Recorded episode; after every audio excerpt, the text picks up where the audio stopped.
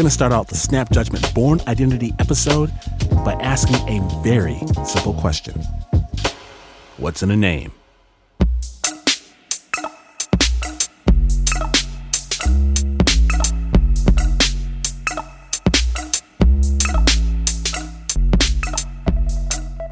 My mother would usually introduce me to people as Brando Skyhorse, comma, son of an American Indian chief. There was an incident in first grade where my mother had said, I wrote up this thing. Tomorrow morning in class, get up and you say this thing, and that's it. That's all you need to do.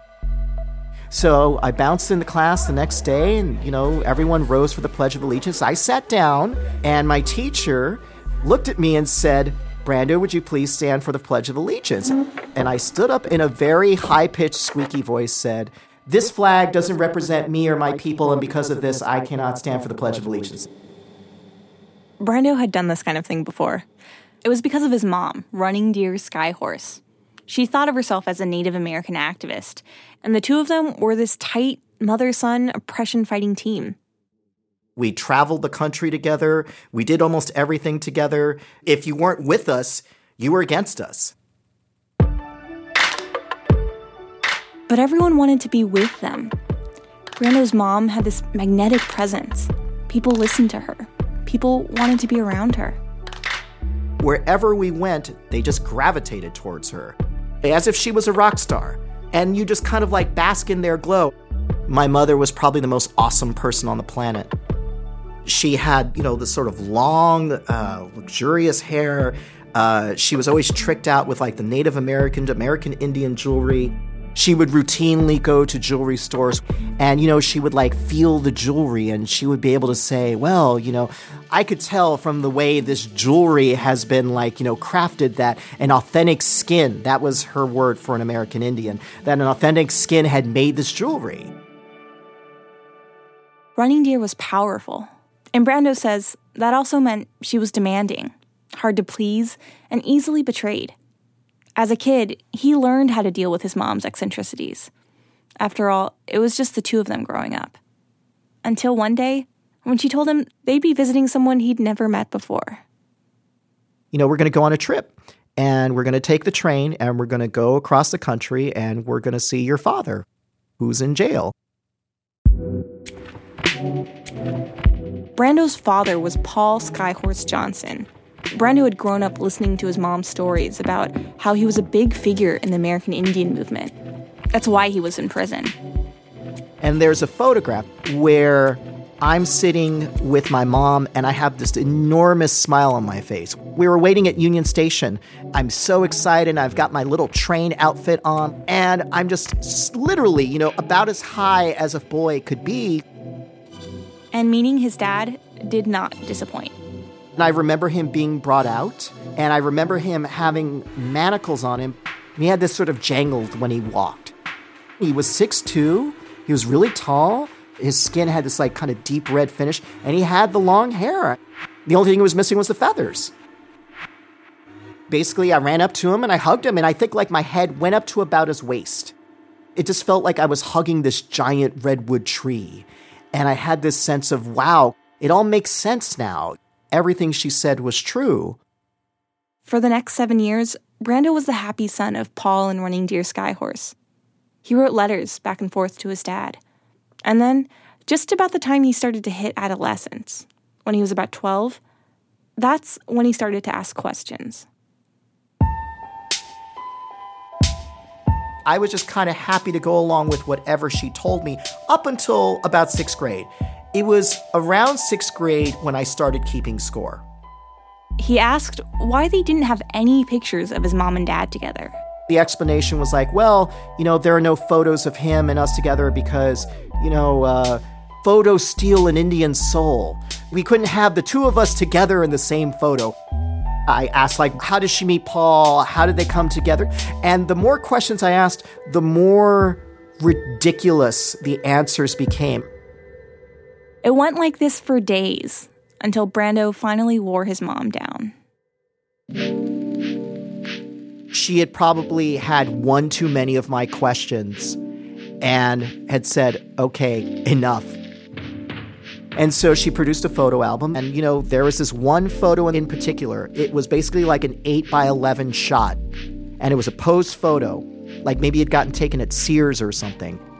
It was this very sort of delicate looking man with, you know, perfectly trimmed beard, beautiful eyes. And it was that photo that she pointed to, is like, this is your father. This is who he is. I was just stunned. Who who is this person? This can't be right. I I don't understand. This was not the man Brando had met in prison. This was not the famous Native American activist locked away for his work. This was not the man he had hugged. This is your father, and and and uh, he was from Mexico. And then his mom confessed the whole story. She was not White Mountain Apache, like she had told him. Instead, she was Mexican American, born and raised in East LA. Brando's real name was Brando Ulloa. I was like, so I'm Mexican? She's like, well, no, you're Brando Skyhorse. Like, this basically changes nothing. For Brando, his whole world, his whole identity was falling apart. But for his mother, absolutely nothing had changed. To her, identity wasn't about blood, it was about who you chose to be. So she called herself Native American and told her son to do the same, even though they both knew it was a lie. I think that my mom chose to become Indian because she understood very early on that there was a power that resulted from being exotic. If you look at photographs from her when she was very young, she was, you know, she was quite stunning. She had chiseled cheekbones that allowed her to be mistaken for a number of things. So when it came time for her to decide to perform as an American Indian, it was a very convincing performance. She didn't really have to do much. She would have like the sort of Southwestern inspired outfits, like blouses, skirts, things that look like you might find conceivably on a reservation if you, of course, didn't know anything about being on a reservation. She was a big fan of the um, the Wild Western uh, pavilion at Knott's Berry Farm. Is that for real? You really mean she went to Knott's Berry Farm? Oh yeah, oh yeah. No, no, no, no. That's that's uh, that's very much for real.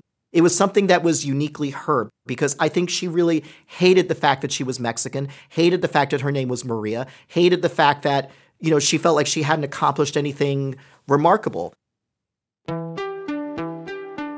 So that's why Running Deer, aka Maria Teresa Banaga, had made up this whole fantasy. The man Brando thought was his father, Paul Skyhorse Johnson, was just a guy his mom had convinced to help her pull off the charade.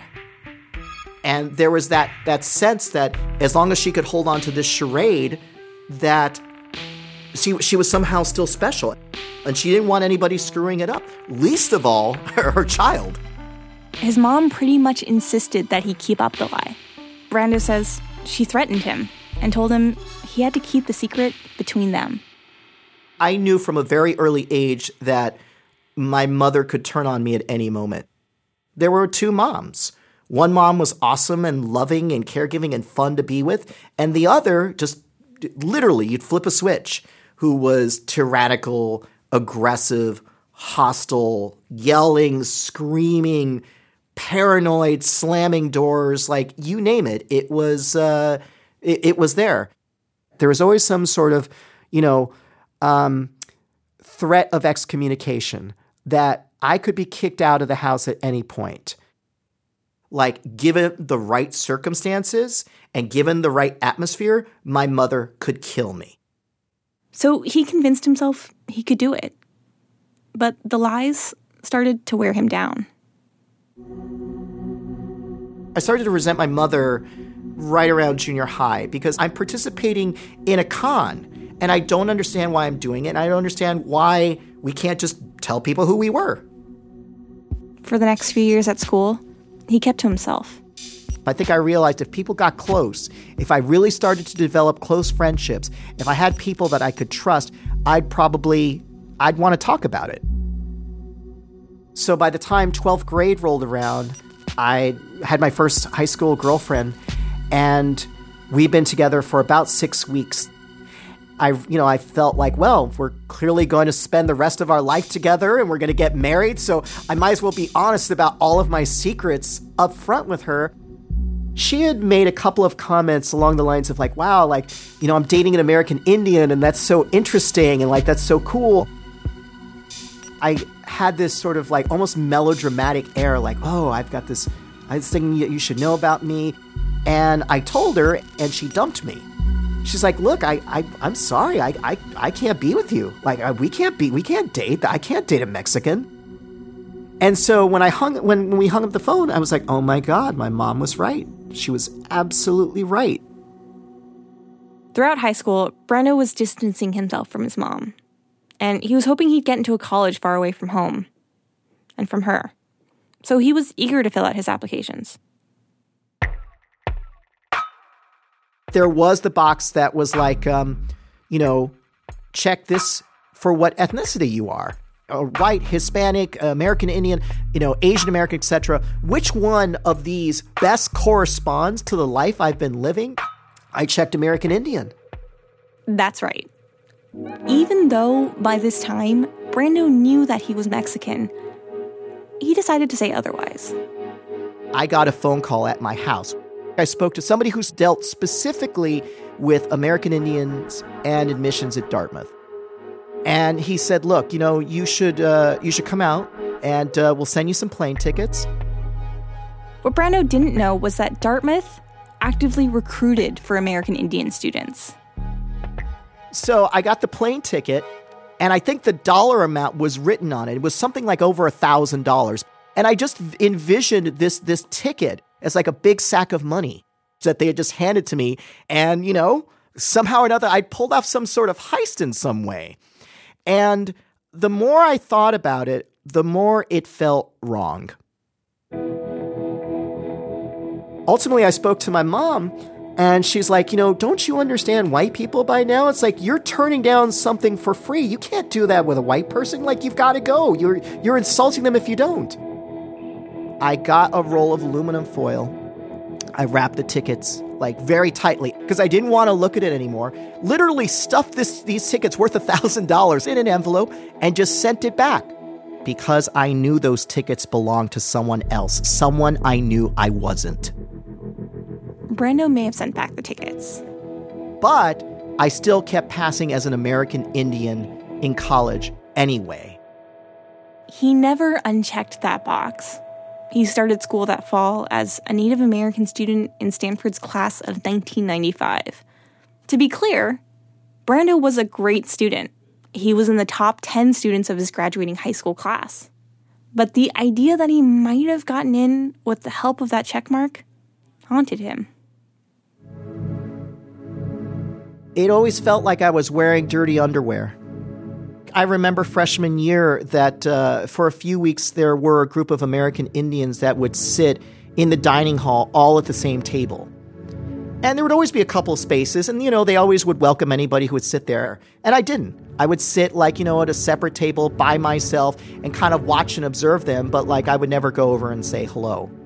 It always felt like I was hiding something that, like, you know, only I was aware of. Felt crummy. At one point, he even asked a school counselor, Did he get in because he checked that box? He's like, Look, you know, for some people it's affirmative action. Some people, they're really rich. Some people, it's nepotism. Some people, it's legacy. Everybody uses whatever they have to get in here. So let me let me just say when you have that conversation working with what you got is that you making a decision that your mother would have made? You know, I, have I've thought about this, and you know, it, it's a fair it's it's a fair assessment because I think in a certain way, it, it was almost by continuing to be Brando's Skyhorse when I I got there, there was this sense of oh, like I guess my mother won. I do think that a lot of Native Americans listening to this, I do feel like a lot of them would be pissed off. Feel like they would be like, look, we have this history, you know, we've suffered for it. You benefited from that what would you say to them?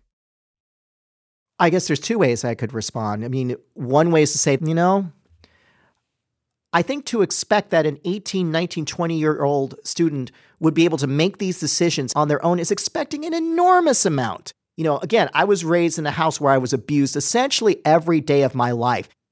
To then expect me to go to Stanford and say, I have enough confidence to come out doesn't have any sort of um, connection with the way I sort of see myself 20, 25 years ago. And then another way is to say, that's totally valid and I'm sorry. You know, I'm really sorry.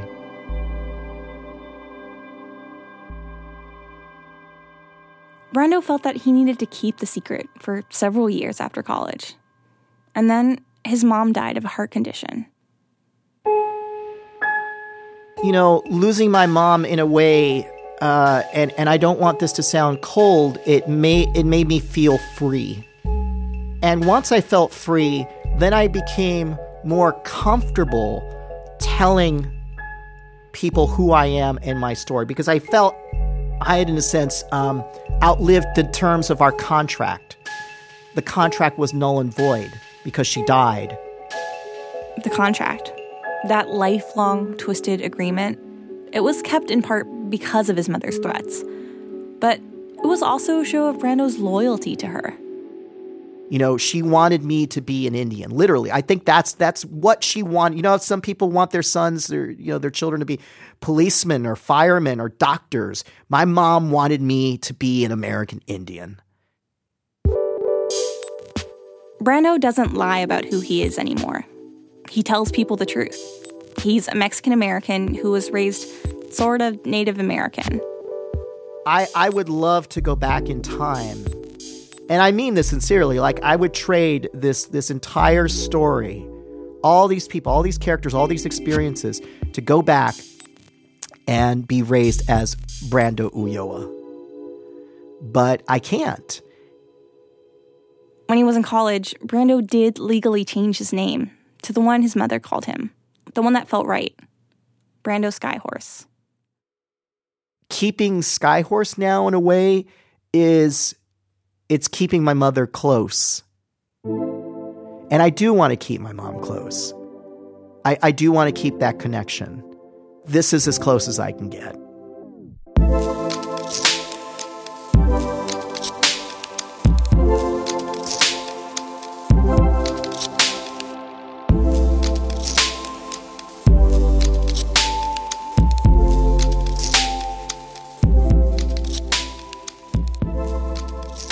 Big thanks to Brando Skyhorse. Check out Brando's memoir, Take This Man, and his award winning novel, The Madonnas of Echo Park, brandoskyhorse.com. Big thanks as well to Curt Wells and Bennington College. The original score and sound design for that piece was by Leon Morimoto. It was produced by Liz Mak.